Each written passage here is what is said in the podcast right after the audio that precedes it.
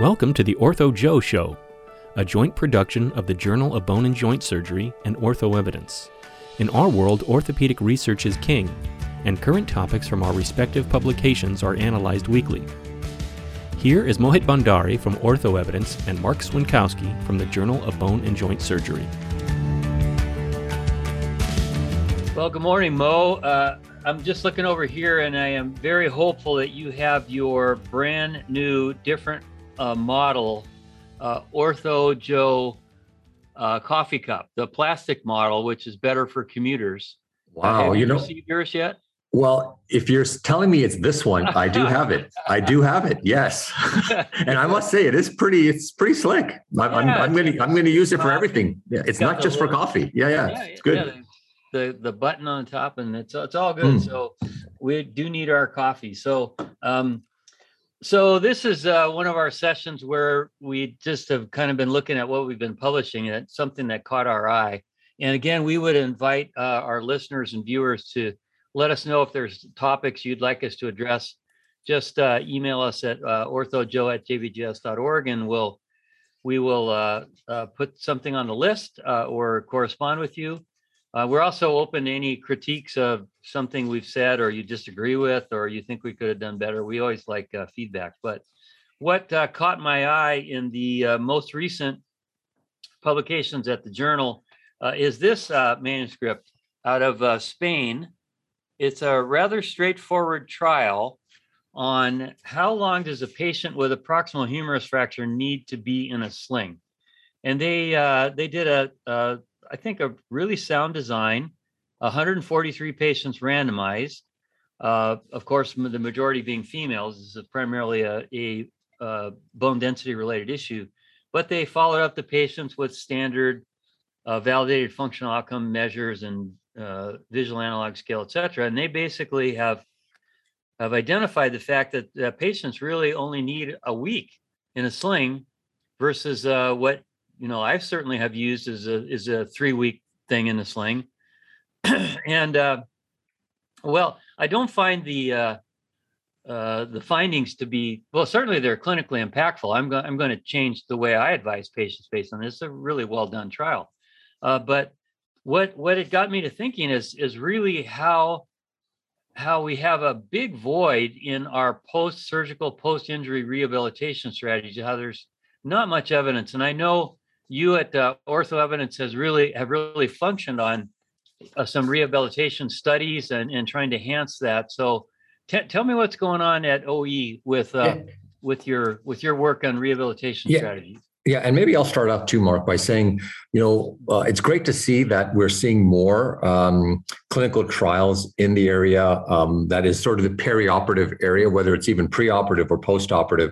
I'll tell you one thing: when we had, um, it would have been late last year when we we were doing sort of this. Um, what we're calling the OE World Tour. We're, we're getting various right. speakers to speak on various topics over a short period of time. I'll never forget Cecilia Rogmark, who I know is known to both of us um, in Sweden, and she had made uh, what at that time seemed provocative, but quite frankly, it's not. She said she didn't see value in more implant-related A versus B randomized trials because the solution in this particular case for hip fractures, but you can make the argument for distal radius, you can make the argument certainly for proximal humerus, that the solutions are likely non-operative. The solutions going forward for real advances are likely going to ma- be made in you know preoperative selection, uh, and also how we treat the patients in that first 24 hours, 48 hours, first week, and first few months, with a real focus on strategies for pathways after surgery.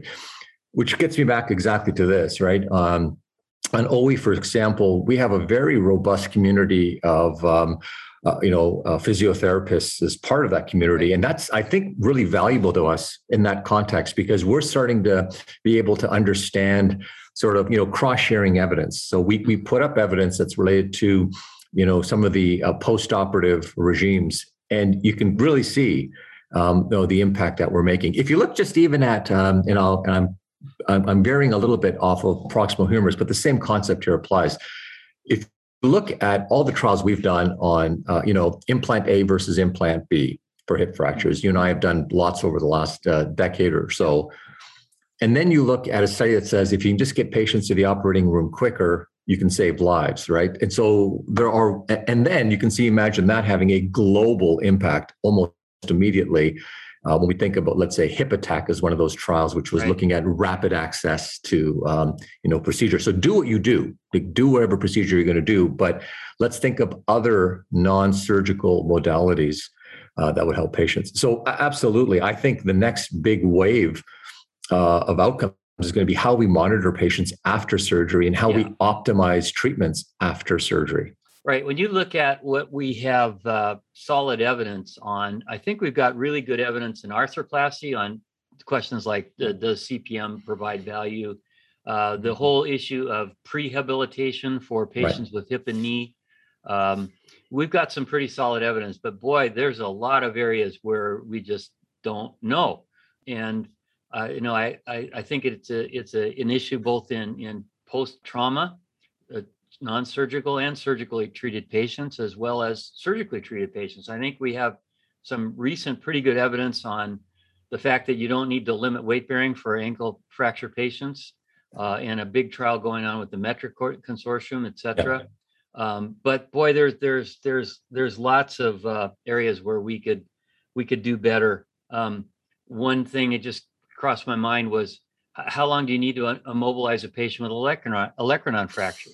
Uh, you know, we we tend to put them in splints and stuff, and I'm not sure that's at all necessary. But I think there's a whole uh, potential huge field of where we could collaborate and make better evidence-based recommendations working with our physiotherapists. And one thing you brought up about your uh, work with the physiotherapy community at OE we have had the same experience at JBJS. Some of our webinars, we've had six, seven, eight hundred uh, therapists uh, on the line uh, looking at uh, topics of mutual interest, and gets to my uh, one of my things is that I think the old bit about departments uh, yeah. and and certifications are, are are really nothing of more use other than the certification, but where where we should really be collaborating is on teams, you know, phys- physical therapists, occupational therapists, orthopedic surgeons, physiatrists. We're all interested in musculoskeletal problems, and we should be working increasingly in teams to improve the outcomes of our of our patients. And I'm glad you're doing it at OE. We're we're very much trying to uh, integrate uh, physiotherapists uh, and occupational therapists uh, at the journal. Well, you know, I mean, like you have to imagine, right, that mm. if you're working, and I'll, I'll use the word siloed, right? You know, if we're just thinking of subspecialty silos, you know, you're not going to be able to problem solve in the same way. I mean, when you look at, you know, if you look across all sort of research in the area of teams and interdisciplinary teams, the more diversity you have of thought and ideas and the more diversity of people you have on a team the more likely you are to have better solutions to the problems you have so you know, it's not, it doesn't go without saying that when you think about distal radius, proximal humerus, hip fractures, all these fractures being, you know, look at look at the decades of research in orthopedics.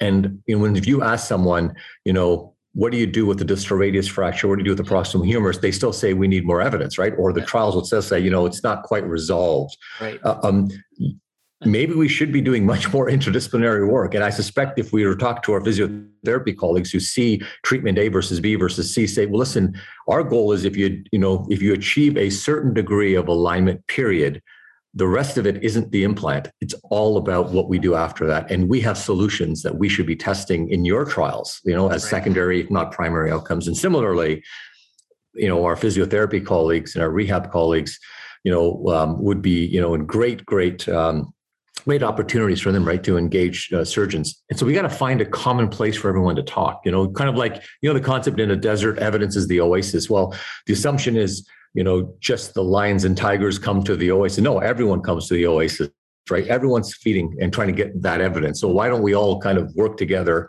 in whatever that oasis of uh, evidence is. The other thing I would say too, Marc, is we often make the argument you and I always is that you know the randomized clinical trial is the ruler of this evidence jungle, but sometimes I would think, and I've learned a lot from some of the um, individuals, at least at McMaster, like PJ Devereaux, who said, you know, sometimes you have to really understand the problem. And maybe we do need very large, well designed observational studies to really pinpoint why something is failing and what are the potential factors that we may or may not be able to influence. So, those are also really um, important studies that I think we should be always looking at.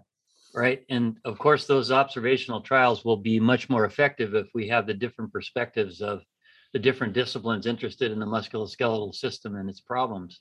Oh, so, for sure. Yeah, I, I think uh, I think both of our organizations have made progress in integrating uh, teams and as far as yeah. our research world and publication world, and we certainly have experience uh, in in in designing uh, trials uh, with collaboration across disciplines. But boy, I think we need to do a whole lot more of it because the different perspectives, as you point out, really bring up essential factors that, because of our you know, sort of somewhat limited horizon as surgeons, we we often miss. Um, and then, of course, the whole issue about appropriate patient se- selection based on their personality characteristics and their uh, you know their their pain interpretation, etc. That's that's a, another thing that our colleagues in different disciplines have have much more to offer than than than us. So, well, we've got some some foothold in the rehab research world at OE and at JBJS, and we need to keep working on it. And we'll we'll keep drinking coffee so we can keep working on it. I'm in. Okay. I'm in. I'm in. Cheers. Have a good day. You too.